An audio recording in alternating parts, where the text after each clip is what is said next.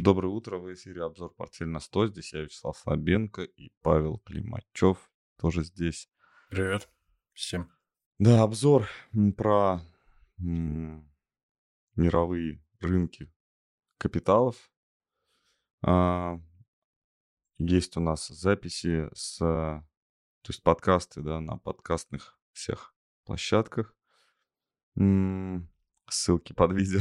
Как-то это смешно звучит, да, чтобы послушать а, аудио, нужно посмотреть видео и найти ссылку. Нет, у нас через некоторое время выходит э, превью, да, после, после эфира, и мы там все ссылочки оставляем. Поэтому, если у вас нет времени смотреть и хотите прослушать эфир, обработанный нейросетью, а, то милости просим, скоро будет э, выложен, ну, когда, наверное, вы будете это смотреть, уже будет выложен этот пост, где есть ссылки на подкасты. А сегодняшняя, сегодняшний эфир я посвятил нефти. Почти все эфиры у нас посвящаются нефти, но сегодняшний почему-то захотелось очень, потому что я прочитал очень интересную новость, которая, в принципе, а, даже не новость, это какой-то, знаешь, Паш, это я к тебе обращаюсь. Да. Знаешь, это какое-то эм, повествование по поводу одной сделки. Значит, компания Exxon купила компанию Pioneer. Pioneer. Вертикально интегрированная компания нефтяная, американская. Э, небольшая. Вот. Э, интересные подробности в этой сделке. Причем ничего особенного, компания стоит столько-то на бирже. У нее есть, э, ну, так, компания Exxon оценила ее в какие-то деньги там рядом с биржевой ценой, естественно, заплатила, все, все довольны. Для чего нужна была эта сделка? Вроде бы все банально, да, компания Exxon расширяется, у нее есть деньги, она взяла, купила конкурента. Так они это объясняют. Но когда читаешь э, подробности, больше вопросов появляется, нежели ответов. И на эти вопросы пытаешься ответить. Ну, естественно, я их ответил. Я ответил на них сам себе, а, привязывая те реалии, которые мы сейчас испытываем, да, вокруг нас происходят. Реалии такие, что с нефтью все плохо, нефть э, дорожает, Саудовская Аравия, Россия решили устроили дефицит для Соединенных Штатов э, и Европы для того, чтобы им дорого обошлось вот то, что они делают с рынками капиталов, то есть изымают ликвидность в свою пользу. Вот. И, э, так сказать, подрывают авторитет, что ли, международных отношений, причем не своих, а чужих, разными способами. И в Соединенных Штатах есть э, определенная ситуация, когда они не разрешают себе сейчас открыть все краны и просто начать э, свою вот эту вот э, нефтяную компанию, да, компанию через А, да. Они не хотят, то есть разрабатывать свои месторождения, новые месторождения, не хотят там прокладывать новые трубы. Вроде как из-за того, но это тоже очень так повестка такая, кажется, что это правда, и это, наверное, правда, но под э, пеленой вот этой вот такой вроде бы ясности, там внутри все очень мутно. И оказывается, что внутри американского внутреннего именно рынка нефтяные компании друг с другом сейчас не то чтобы воюют, а пытаются выжить и борются за каждый кусок, который там можно ухватить. И что, значит, происходит? Когда нефтяная компания прирастает другой нефтяной, нефтяной компании, то очень логично смотрится увеличение ее производительности. То есть компания Exxon завуалировала рост э, добычи и переработки вот такой сделкой. И, по-моему, кстати, мы с тобой обсуждаем уже не первый такой случай. Я вот сейчас достоверно не помню, что было, но было. Когда компания покупала другую компанию и увеличивала таким образом э, добычу. Э, очень в переводе на русский э, компания Пионер э, добывает э, нефть на Пермском месторождений. Но это не в Перми. Это Пермиан. Это пермский период. Помните, такой был? Вот. Э, исторический, доисторический период. И вот на этом, на этом шельфе, хотел сказать, на этом месторождении, значит, происходит добыча. И вот там, э, естественно, всего 15% эта компания добывает. Но всего 15% можно будет как-то трансформировать, я думаю, в отчетности, что компания Exxon э, вроде как увеличила добычу или увеличила что-то там, ну, как вот э, свои показатели, ну, наверное, там не на 15%, там, а чуть больше, да. А почему? А потому. Ну, вот как-то вот математические какие-то этюды будут все будет биться, все объяснят. И действительно, э, то есть основная причина, например, почему говорят, а почему вы, компания Пионер, не добывали столько, сколько можете? И тут понимаешь, ага, то есть до сделки компания Пионер могла добывать больше, чем добывала. И э, они объясняли это следующим образом, что, объясняют, что мы не могли увеличить добычу, потому что это требовало определенных расходов а у нас денег не было. И наши инвесторы запретили нам а, заимствовать деньги и при, как это сказать, призывали к более строгой финансовой дисциплине. То есть я сейчас перевожу на русский в голове у себя. Более строгой финансовой дисциплине. И получается, что, оказывается, там был резерв, и они могли добывать. И сейчас этот резерв, конечно же, компания Exxon будет использовать. Понимаешь, да? То есть у них лицензия. Да. Да, это будет рост добычи. То есть э, вроде бы э, Россия, э, российские, Соединенные Штаты борются с за то, чтобы энергия была устойчивой. В переводе на русский это достаточно странно звучит. И когда вы слушаете, слышите слово sustainable на английском, вам более понятно, кажется. Это что-то с экологией связано и вроде как норм. Вот. Но устойчивые э, э, источники это вода, ветер, солнце э, должны э, расти в своих показателях, ну то есть э, по, по показателю выработанной энергии. А вот э, углеводороды должны сокращаться. И вот в этих вот э, отчетах все будет красиво после вот этой сделки. Но по факту добычи нефти будет больше. И компания Exxon напоследок, все-таки после там комментируя сделку, хотя еще не все так гладко, еще не закончена она, в конце объясняет это свое решение тем, что так нужно сделать, но пусть лучше эти нефтяные а, ресурсы будут в руках ответственной и платежеспособной компании, чем в руках непонятно кого. Ну, то есть они отвечают за то, что будут очень экологично добывать нефть. Молодцы. Да, ну вот такой аккуратный способ как бы пролезть вот в, в те условия, в которые вот на данный э, день. А намного они увеличили добычу? Нет там цифр? Нет такого? Вот цифр э, баррелей, смотри, а если ну, то есть я Очень к тому, что сопоставимо это каким-то образом. Я сейчас попробую тебя... Э, цифры я, честно, не запоминал.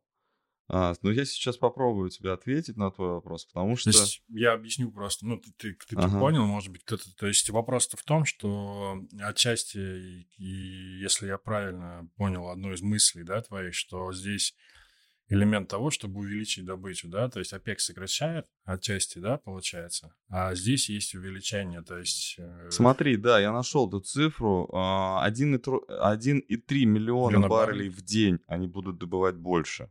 Ну, это много получается, да? Дофига, да. То есть это Кстати, сейчас мы да? к статистике перейдем. Сопоставимо, да, с какими-то... С ОПЕК. А это сопоставимо нормами, да? с сокращениями Саудовской Аравии. Ой, ну, и да. ОПЕКа. Ну, вот я про это как раз, да. Ну, да. Ну, да. Ну да, то, то есть это бьется со следующей новостью, которая достаточно... А, она бьет по вот этой цифре. А, это как, как будто мы в дурака играем, да, знаешь, бита. Угу. Рост потребления Китая нефти в день. А, динамика такая, что ну, условно, год к году, да, через год Китай должен будет потреблять на 2,5 миллиона баррелей в день больше. То есть э, то, что вот этот резерв, который как бы, ну как бы, опять же, я говорю, что неофициально, наверное, это уже происходит. Уже 2,5 миллиона баррелей в день больше потребляет Китай. Просто нужно как-то это все обвязать э, новостями, какими-то вот, какими-то, ну, легенду создать. То есть вот создать легенду. А Китай должен будет через, два, через год на 2,5 миллиона баррелей в отчетности больше потреблять. Наверное, уже начинает потреблять, может быть, на полтора миллиона уже или на два. Осталось немного. И, скорее всего, Саудовская Аравия и Россия вполне себе поставляют эти. Вполне возможно, что они поставляют уже эти 2,5 миллиона баррелей туда. И у них нету э, проблемы со сбытом. Тогда, когда Соединенные Штаты выставляют это как позиционную игру и вроде как в убыток себе товарищи там что-то сократили. Ну, на самом деле вот выглядит это так. И цена на нефть а, сейчас достаточно невысокая. Вот если на это посмотреть. То есть если учесть вот этот дефицит, то должно было бы быть выше. И на самом деле только к концу вот этого периода, когда Китай повысит на 2,5% а, потребление, ой, на 2,5 барреля в день, на 2,5 миллиона, миллиона, да, получается, миллиона. миллиона баррелей в день нефть, когда вот закончится этот цикл, тогда а, нефтяной рынок перейдет из дефицита в профицит. То есть сейчас фактически, фактически дефицит. А мы с тобой говорили, да, что а, насколько инфляция съела цену нефти да, по сравнению там, с 2009 годом, например, 2008. Дефицит. Существует дефицит. Слушай, а, у меня а, вопрос. Да. А вот за счет чего ты говоришь, да, что за счет, э, что Китай потребляет, за счет чего он вообще потребляет? В плане того, что там очень плохие экономические показатели, очень какая-то, ну, то есть у них ВВП растет, но гораздо меньшими темпами. Mm-hmm. Вот, вот это как-то немножечко не Да, верится, кстати, да? статистика Китая нас достаточно противоречива. На прошлой неделе она выходила. А мы просто не, не уделили этому так много внимания. А на самом деле в статистике Китая есть определенные изменения структурные. Дело в том, что последние годы ки... заслуга в росте а, китайской экономики была больше всего у девелоперов, у строителей. Да, и сейчас вот буквально последние дни и недели Китай показывает статистику о том, что теперь больше заслуга производства. Ну, правильно, потому что девелоперы не могут с долгами рассчитаться. И второй, по-моему, да, после Эвергранда. девелоперы не могут, ты путаешь причину и следствие. Но... Ну. Девелоперам не дают э, развиваться. То есть, а, а, то есть им, специ... специально, им специально, специально? Их специально зажимают, чтобы они больше не развивались. То есть рынок по, управляем. Если мы с тобой, например, смотрим на а, российский рынок, он достаточно... Вот позавчера случилось то, что а, как это называюсь, это там, как это я, а, ручное, даже не ручное управление, это дернули ручник называется. Вот, когда экстренные какие-то методы. Вот я говорил про, на прошлом эфире то, что китайская вот э, экономика использовала свою тормозную систему очень эффективно. Теперь нужно из заноса выйти. А, там ручник, ручником тоже дергали, но так, как будто они дрифтеры, да, они как будто они просто на машине дернули ручник на обычный. Вот, они дрифтят сейчас достаточно очень круто дрифтят. И, возможно, и я делаю ставку на Китай, что они выйдут намного в лучшем состоянии, чем, может быть, даже хотела бы Россия, например. И не говорим уже даже про Соединенные Штаты. Соединенные Штаты сейчас отстреливаются как могут. Это даже в буквальном смысле то, что происходит в секторе газа сейчас. Это последние козыри. Кстати, если прош... прошлый эфир кто-нибудь смотрел или помните о том, что я рассказывал, что в 70-е годы там происходило, потом в 60-е годы, и это всегда совпадало с энергетическими кризисами. Ну, в любой войне есть экономический подтекст. Это еще такая фраза, которая... Да. Поэтому, Вопрос это да, такая, знаешь, конечно. это такая оплевуха, это удар, это можно как угодно а, назвать, но это тот аргумент, который есть только у самых сильных на этой планете. Вот. Э, только самые сильные могут э, взять вот так вот бахнуть, а, когда у них э, все аргументы закончились. И насколько Европа сейчас цивилизована, когда, ну, фактически без зуба а, и ничего не предпринимает там в каких-то там, где могла бы предпринять. Ну, вот я считаю... Вот сейчас, помнишь, я рассказывал в прошлый раз о том, что э, в кризисе 60-х, по-моему, в 60-м 61-м году, когда э, Египет э, нападал на Израиль, они просто приказали всем солдатам Объединенных Наций, да, то есть э, mm-hmm. да, этим э, как они называются? Миротворцам. Миротворцам, да. А, вот всем миротворцам просто приказали покинуть страну и начали нападение. Вот. Сейчас то же самое происходит, происходит в секторе газа, когда Израиль говорит, уйдите оттуда, мы сейчас там будем фигачить. Собственно, а зачем они тогда там? Зачем это все было? Это вообще какой-то цирк. Ну, как есть. Надо же оправдывать свое существование какими-то расходами, да? То есть нужно же вот прям тратить деньги, там, спасать. Вот, я вижу график нефти, куда пойдет газ. Кстати, да, компания Пионер э, это сланцевый, да, то есть вот это Пермиан, вот этот пермский, пермское месторождение, оно сланцевое. Mm. Вот. Ну, То, что вообще, да, экологически сло... капец как. Экологически сложно. капец, сложно добывать очень, да. И нужна угу. будет легкая нефть еще получается, да, потому что там тяжелые фракции, насколько я понимаю. Сланцевые. Тяжелые нефть. фракции, насколько я понимаю, э, Соединенным Штатам сейчас нужнее. Ну, там нужно ее как-то, по-моему, а, разбавлять, чтобы делать качественные эти... Гидролиз, ты, ой, вот этот гидролиз ты имеешь в виду? Вот этот, э, когда туда водой запускают, и вот эти Нет, по-моему, другой, не, другой нефтью, по-моему, нужно... Нет, я имею а, в виду уже саму нефть, разбавлять другой нефтью, чтобы делать, э, получался, в общем, продукт переработки качественный. Вот, ну, это найдут они.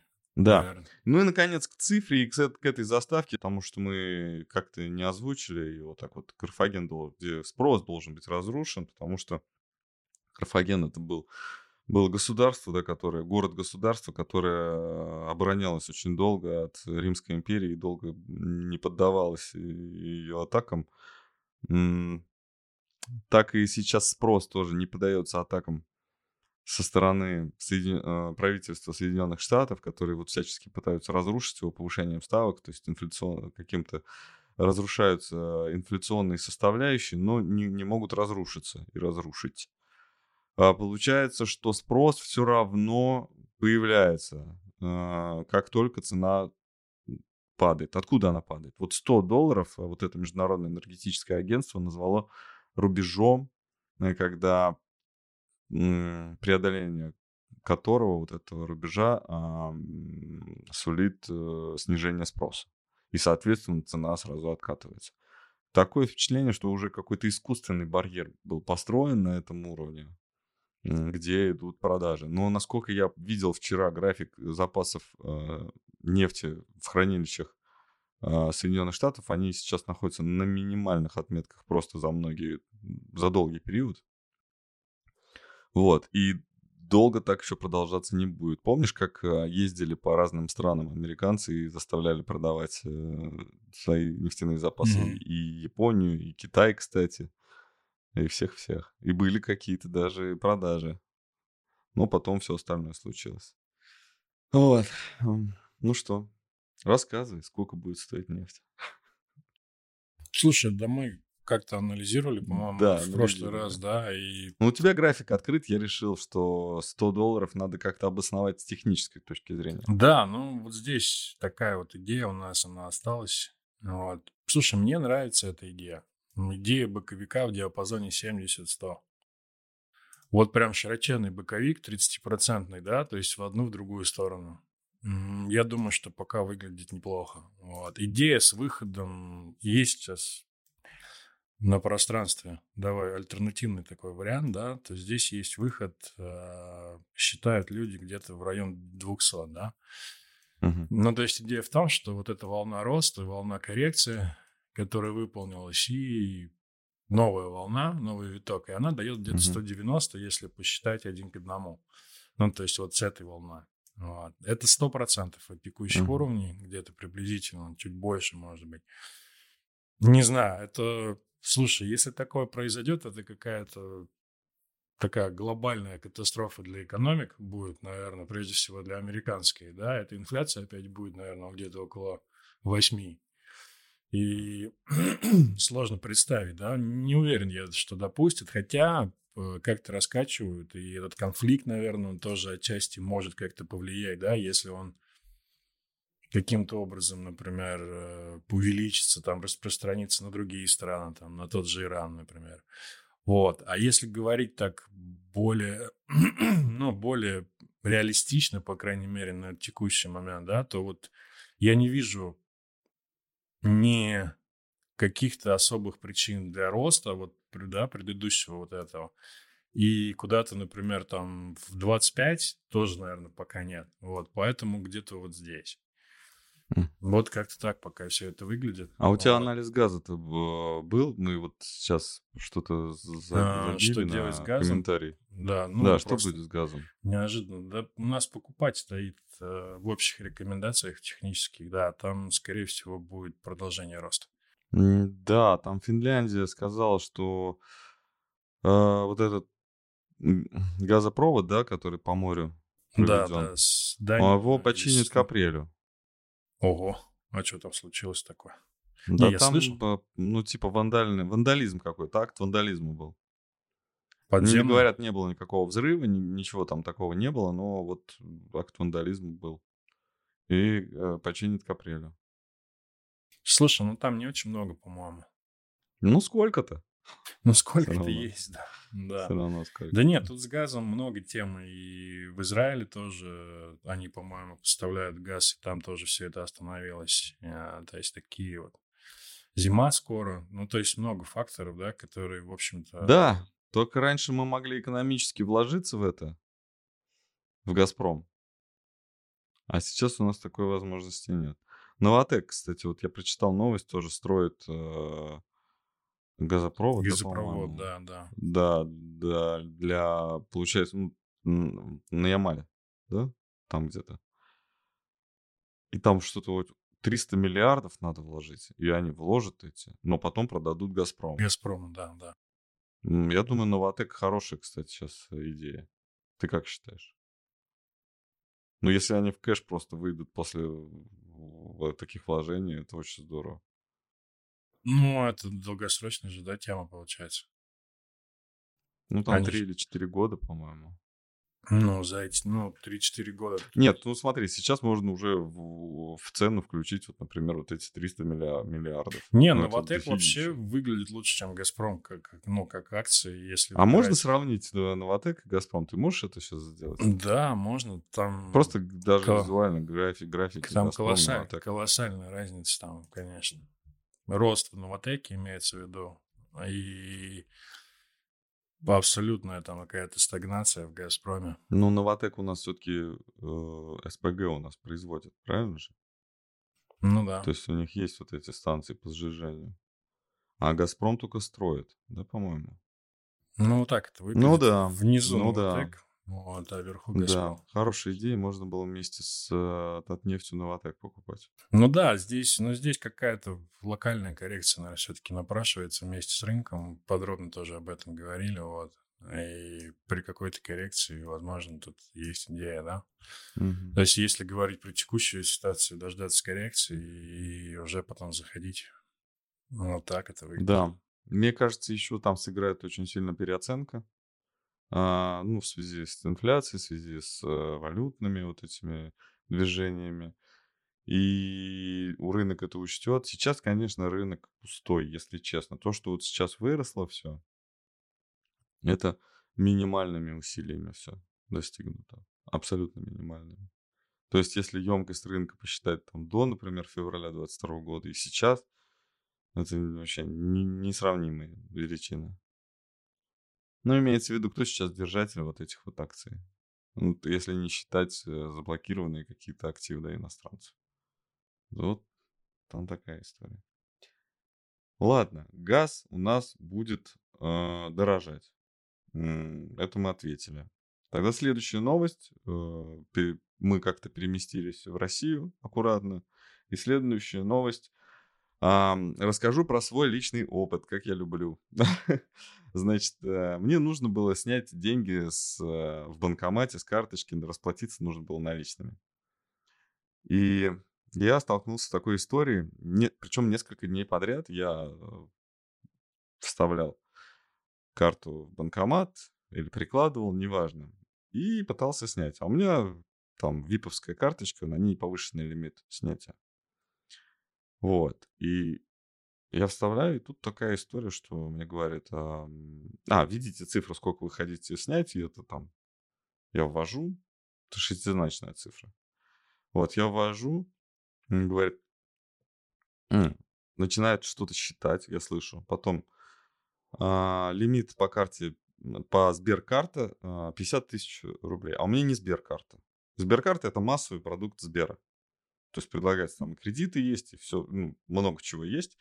Можете использовать, но 50 тысяч съем наличных. Я понимаю, что я не первый раз в своей жизни с этой картой произвожу эту операцию. Я думаю, что, наверное, может, тарифы поменялись. Вот, это после второго дня моих э, вот этих вот э, попыток. Ну, просто некогда было там разбираться. Я вот по ходу пьесы где-то в, Сбер, в Сберовский банкомат засунул, там не получилось, пошел на следующий день, меня, я уже озадачился. Думаю, что происходит? Я захожу э, в отделение Сбербанка, подхожу к специалисту и говорю, ну, то есть я взял талончик, сейчас там система выдачи талончиков, тоже через наведите камеру на, на штрих-код. Сначала нажи, нажимаешь в отделении кнопку, у тебя появляется штрих-код, ты снимаешь этот штрих-код, а у тебя и в телефоне, и на бумажечке твой номер в очереди. И тут, э, значит, я подхожу и спрашиваю, а какой у меня лимит? А он говорит, ну зайдите в приложение. Я захожу в приложение Сбера. А у вас iPhone? Я говорю, да, у меня iPhone. Тут сложнее. Ну, вот в поиске забейте лимит. Причем а, удивительная история отдельно заслуживает внимания, когда ты просто ищешь лимиты, а, лазя по менюшкам, и когда ты забиваешь в поиск. Причем я сразу догадался, что нужно залезать в поиск еще до того, как придя в отделение Сбера, я воспользовался поиском, нашел лимиты, увидел, убедился, что все нормально. Я думаю, может, я не туда смотрю. Прихожу, вот, забивайте поиск, а, лимиты, нахожу 500 тысяч рублей в месяц. Ой, в день, в сутки. В месяц, по-моему, 5 миллионов можно снять. Я говорю, ну я в пределах этой суммы хочу снять деньги. Почему вот... Э, а он говорит, вы в банкомат, в банкомате вам банкомат не выдал? Я говорю, да. Она говорит, да не, ну, наверное, в банкомате просто денег не было. Я говорю, там вот такая информация. Он говорит, не знаю ничего. А, соответственно, я прошу, а можно я сейчас у вас сниму? И тут такая информация. А это было вечер за два часа до того, как э, Владимир Владимирович Путин подписал указ о э, продаже. обязательной продаже выручки mm. валютной компаниями, экспортерами.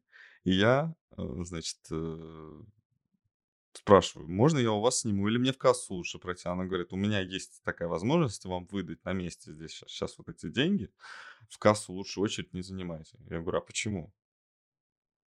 Она говорит, ну у нас очень сильный наплыв уже несколько дней. Я такой, подождите, а почему? Э, не знаю. А я понимаю, что Москва это такое это большая такая точка притяжения бюджетников, особенно работников Центрального банка, и, фин, и Министерства финансов, и Министерства экономики. Я понимаю, что что-то происходит. И меня, я понимаю, что вот в этот момент, когда Сбер говорит, у нас очень большой наплыв, 11 число. Ну, думаю, что это, аванс, что ли, на заводе выдали, да, знаешь, такое. Ну, ну как? Нет. Наплыв большой. Я понимаю, что что-то происходит, но такое, что нигде не объявляют. И тут, э, значит, она выдает мне эти деньги, а на следующий день я такой, подождите. Объявили, значит, вот эту mm. вот э, историю, значит, э, что все, продажи выручки, все знаем. Все я, про... подождите, что это такое? Подхожу, банкомат, засовываю карту. А, все нормально. Можете снять вот любую сумму в пределах вот этого. Я такой, ну давай, выдавай. Знаешь, банкомат меня держал возле себя, наверное, минут семь. Это крайне редко такое случается. То есть он считал купюры. Он в разные стороны. Туда, обратно, обратно и туда. В конце концов он мне говорит, не может операция быть совершена. Идите. Я такой, пожалуй, денег нет в банкомате. Вытаскиваю э, в эту карту, вставляю рядом стоящий, тоже он мне говорит, вы можете снять вот до такой суммы. Меня устраивает. Это для проверки достаточно. Я засовываю, снимаю. То же самое. Ничего. Я такой, блин. Иду в этот в отделение, захожу в отделение. Это вот чисто для контента. Вот просто. А, я захожу в отделение, и там, ну, это было банкомат в отделении, я подхожу к специалисту и говорю, дайте мне деньги вот с карты, может быть, у меня лимит какой-то, может, нет, ничего, все нормально, давайте а, карту вставляю, да, у вас достаточно денег, достаточно лимита, все, можете снимать, все, снимаю, ухожу. А, нет, не ухожу. Подождите, нет. За минуту до этого, как уйти, я говорю, спрашиваю, а что происходит? Я три дня, вот такие неудобства. Ну, вообще, не знаю, у нас в такое отделение здесь как бы так не пользуется спросом эта услуга. Ну, съем наличности больше, чем 50 тысяч рублей имеется в виду. Но вообще, по-моему, Сбер менял программное обеспечение в эти дни. И вроде как там что-то могло быть. А, я говорю, наверное, обновление было, и пока не починили. Наверное, может быть. Я такой, угу, понятно все. Ну, то есть все было продумано. Воз... Не ожидали, а, то есть ожидали какой-то реакции населения.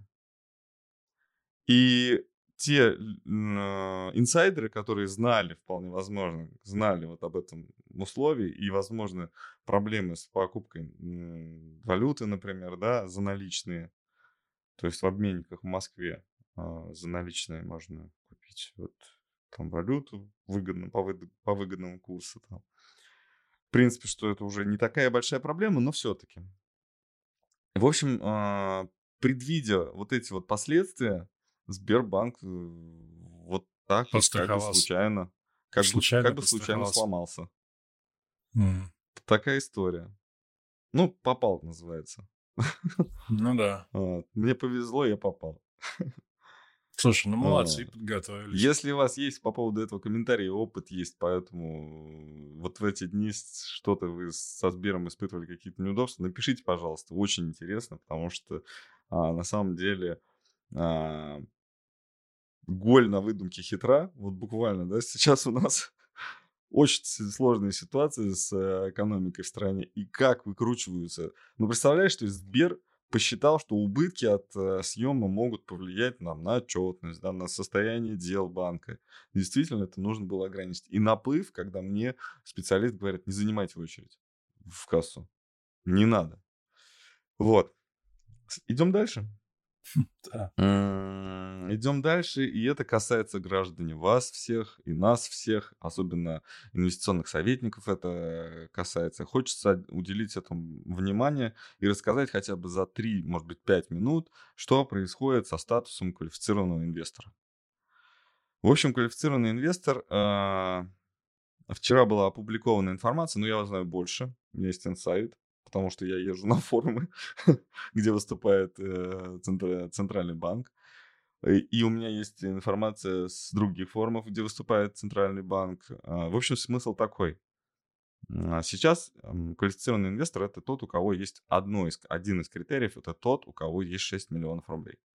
Вот этот имущественный, имущественный ценз хотят повысить до 24 миллионов. Нам сказали, что вроде бы вчера, вчера официальная новость, что вроде бы не, не 24 миллиона, а 6 миллионов именно дохода в год. То есть у вас не на счете должно быть 6 миллионов, а у вас должно за год прийти до, в виде дохода, с которого вы уплатили налоги, 6 миллионов рублей. То есть с 6 миллионов рублей, это сколько получается в год 13%? Миллион где-то, да? Или 5, э, или это уже 15%. Какой критерий, я не помню. Ну, в общем, НДФЛ нужно оплатить. Не, ну какой миллион? Ты что считаешь? Нет. 13% это 780. Да. Ну, 5 миллионов, по-моему, этот э, рубеж. Ну ладно. Вот такая ситуевина. Но есть еще хуже информация. А, то есть, если вы не получили за этот год 6 миллионов, вас не признают. Если у вас есть 6 миллионов, вам не приз... вас не признают. А, если у вас э, информация, значит, э, с форума Науфор, тоже такая саморегулируемая организация для профессиональных участников рынка ценных бумаг, который входят и инвестиционные советники тоже, но а, меня там не было, а вот я прочитал у нас в чате сегодня, по, в чате инвестиционных советников, о том, что там Центробанк, когда выступал, сказал однозначно.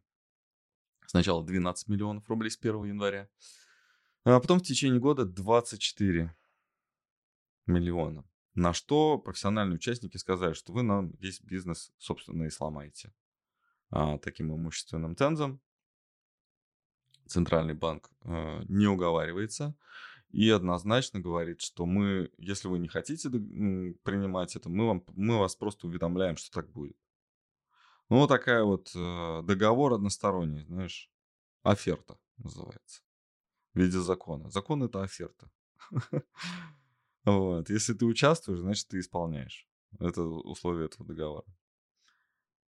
А, я думаю, что те, кто уже квалифицированные инвесторы, вряд ли будут расквалифицированы.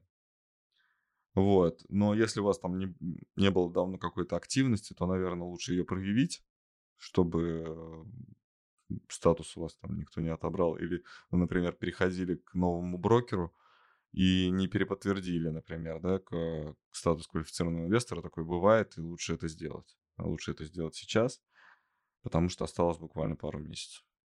И что еще? Ну, и в принципе, есть ход, который хотят очень продвигает лобби наши э, инвестиционных советников, что если инвестиционных совет... если вы являетесь клиентом инвестиционного советника, то автоматически то вам можно да нет ты не признаешься квалифицированным инвестором но тебе доступны инструменты а. квалифицированного инвестора вот не признаешься но тут другой момент центральный банк тогда говорит следующее.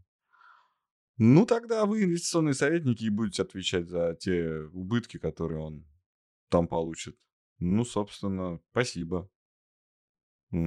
Мы лучше как-нибудь обойдемся. Лучше, лучше тогда без этого, да? Да, можно без этого, да, спасибо. То есть эм, отвечать за убытки клиента, ну, морально мы, конечно, всегда отвечаем. Технически тоже отвечаем, потому что нам убытки – это не наша цель, наша цель – прибыль. А, и мы хотим зарабатывать а, на, от того, что наш клиент зарабатывает. Но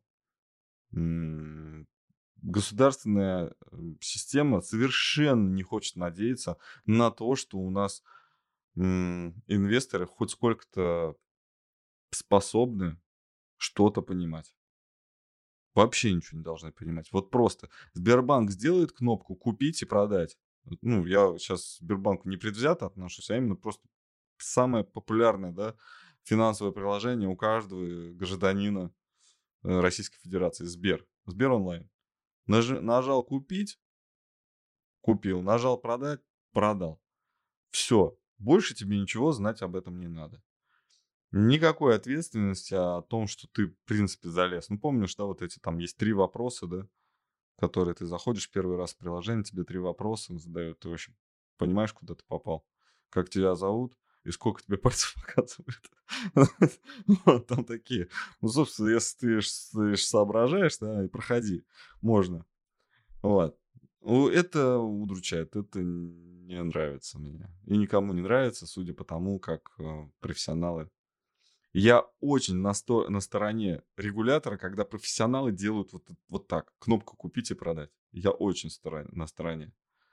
Но я понимаю, что регулятор просто не хочет заморачиваться, вот проще запретить. Вот и все.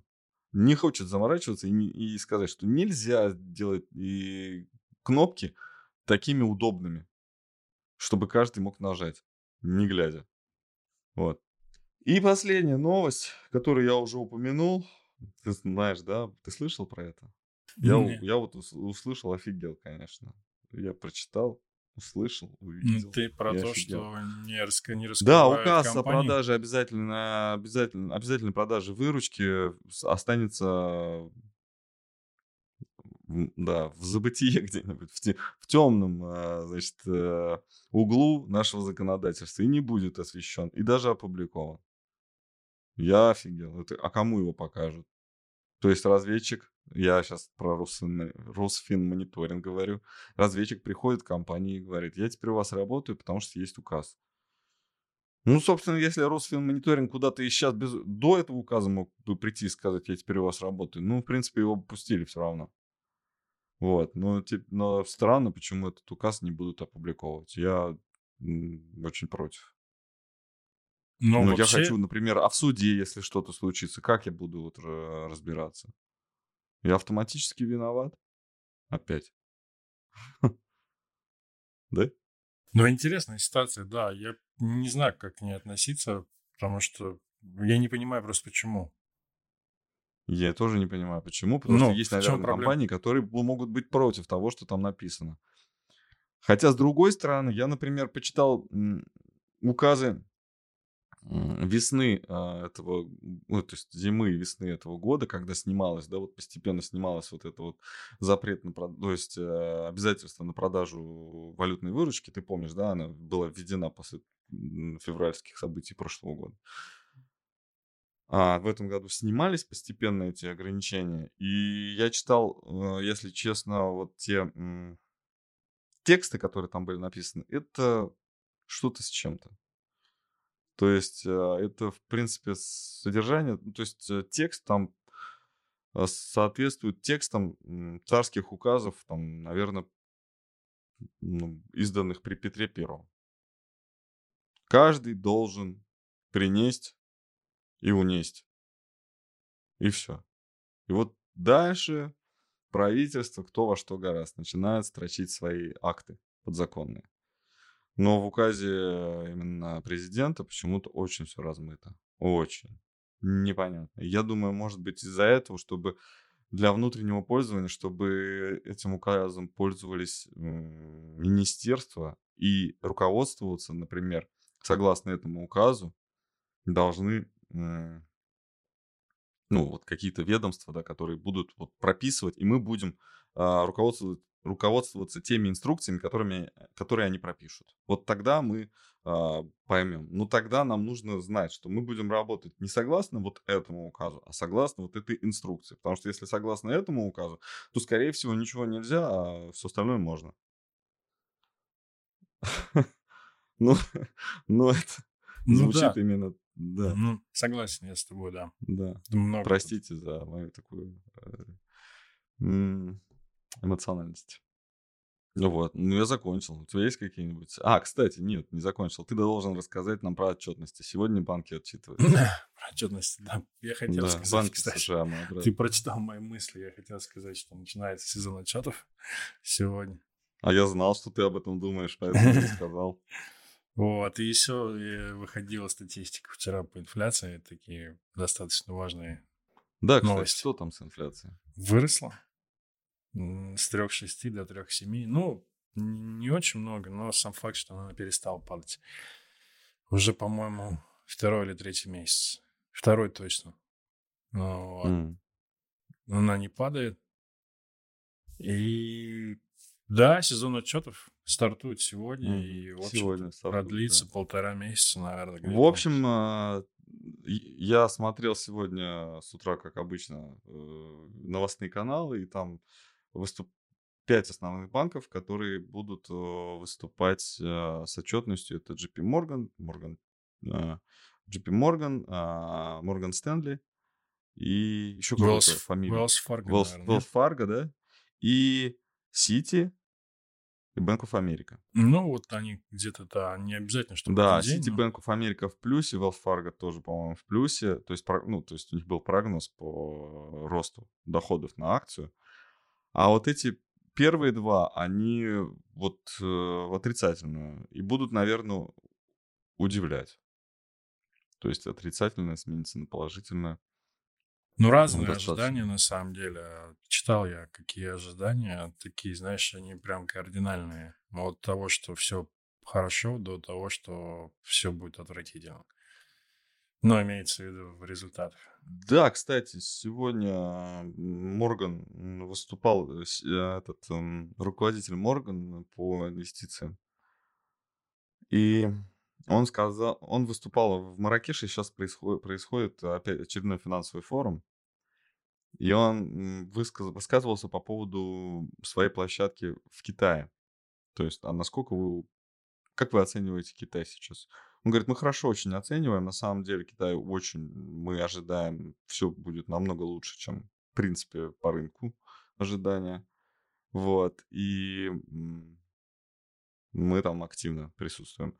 На что интервьюер спросил, Ла, просила, а вот вы нанимаете людей в Китае сейчас? Ну, там знают, что проблемы с безработицей. Он говорит, да, мы очень активно нанимаем людей в Китае сейчас. Ну, Вы делаете выводы. Все будет хорошо в Китае. Тишиник Секла в Китае. Я думаю, скрытый рост. Аккуратный скрытый рост происходит сейчас.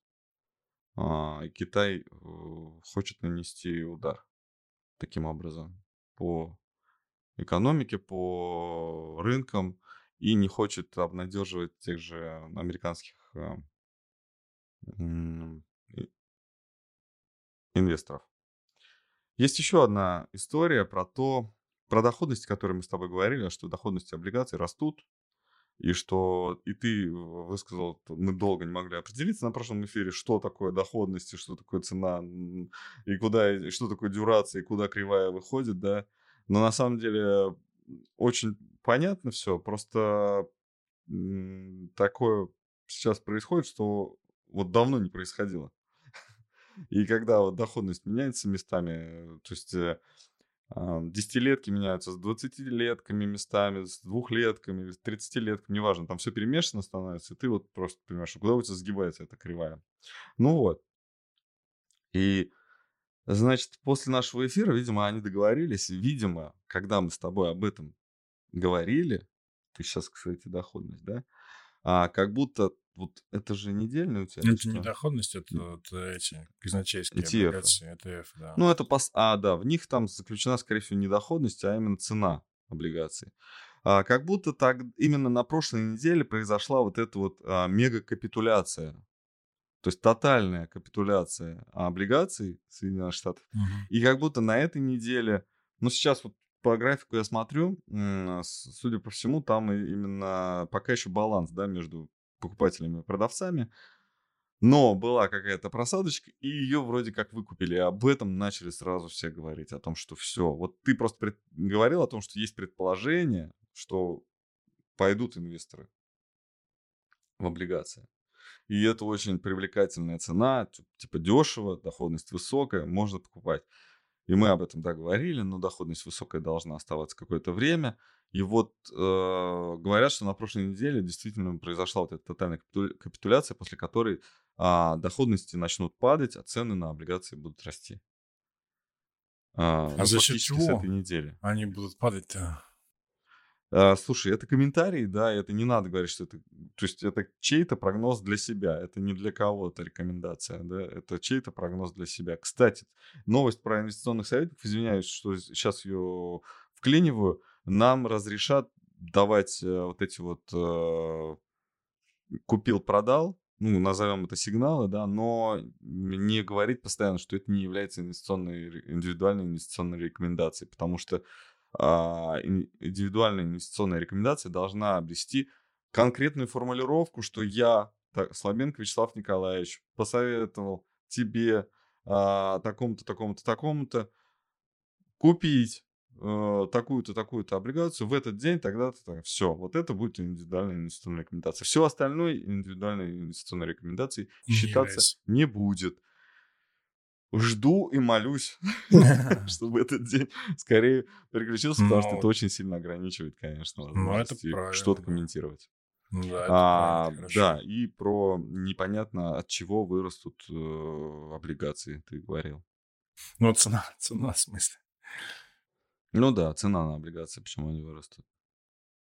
Ну да, и непонятно, с чего доходность будет снижаться. Почему она будет снижаться? Потому что тут, потому что вырастут облигации. А Потому что будут покупать облигации, они будут э, выгодно, ну, то есть они сейчас выгодные. Доходность на уровне инфляции на ну, ставки. знаешь, если ставка, ну, ниже. получается, если ставка останется, такая, такой вопрос, если ставка ФРС останется на одном и том же уровне достаточно длительное время, почему доходность облигаций доходность облигаций, по идее, не должна снижаться тогда, да? Не должна, да. Ну, я, это комментарий, я же сказал. Это не, я просто раз, размышляю на эту тему. Почему? Ну... почему? Ну, потому что вроде как хотят люди остаться в долларе. Но, опять же, если будет распродажа, то доллар будет обесцениваться, наверное, да? А какой актив сейчас эм, привлекает э, инвесторов в доллар? Ну, то есть, чтобы купить какой-то актив, нужен доллар. Какой? Только облигации, мне кажется. Или все-таки фондовый рынок? Металлы, нет? Ну, металлы не только за... Не только за доллары? Не, не только за доллар могут. Ну, Но тогда, доллар, тогда золото должно вырасти в два раза. Чтобы абсорбировать вот эту вот э, ликвидность, которую пытается взять на себя Федеральный резерв. Вот. Мы уже долго сегодня разговариваем. Ну, сегодня да, очень норма. большой, длинный. А? Норму мы выполнили час. У нас, наверное, самый длинный стрим это час. У нас норма так была мной самому себе озвучена в 45 минут, ну пусть. Пусть будет час. А, спасибо большое, что смотрели нас. Ставьте лайки, подписывайтесь на наш канал. Спасибо, что слушали нас. Тоже как-нибудь там пролайкайте и какой-нибудь комментарий напишите. Посоветуйте своим друзьям нас обязательно. И э, что там подписка нужна, да? Да, подпишитесь. Спасибо большое и хороших выходных. Ну, а, всем, пока. Всем пока.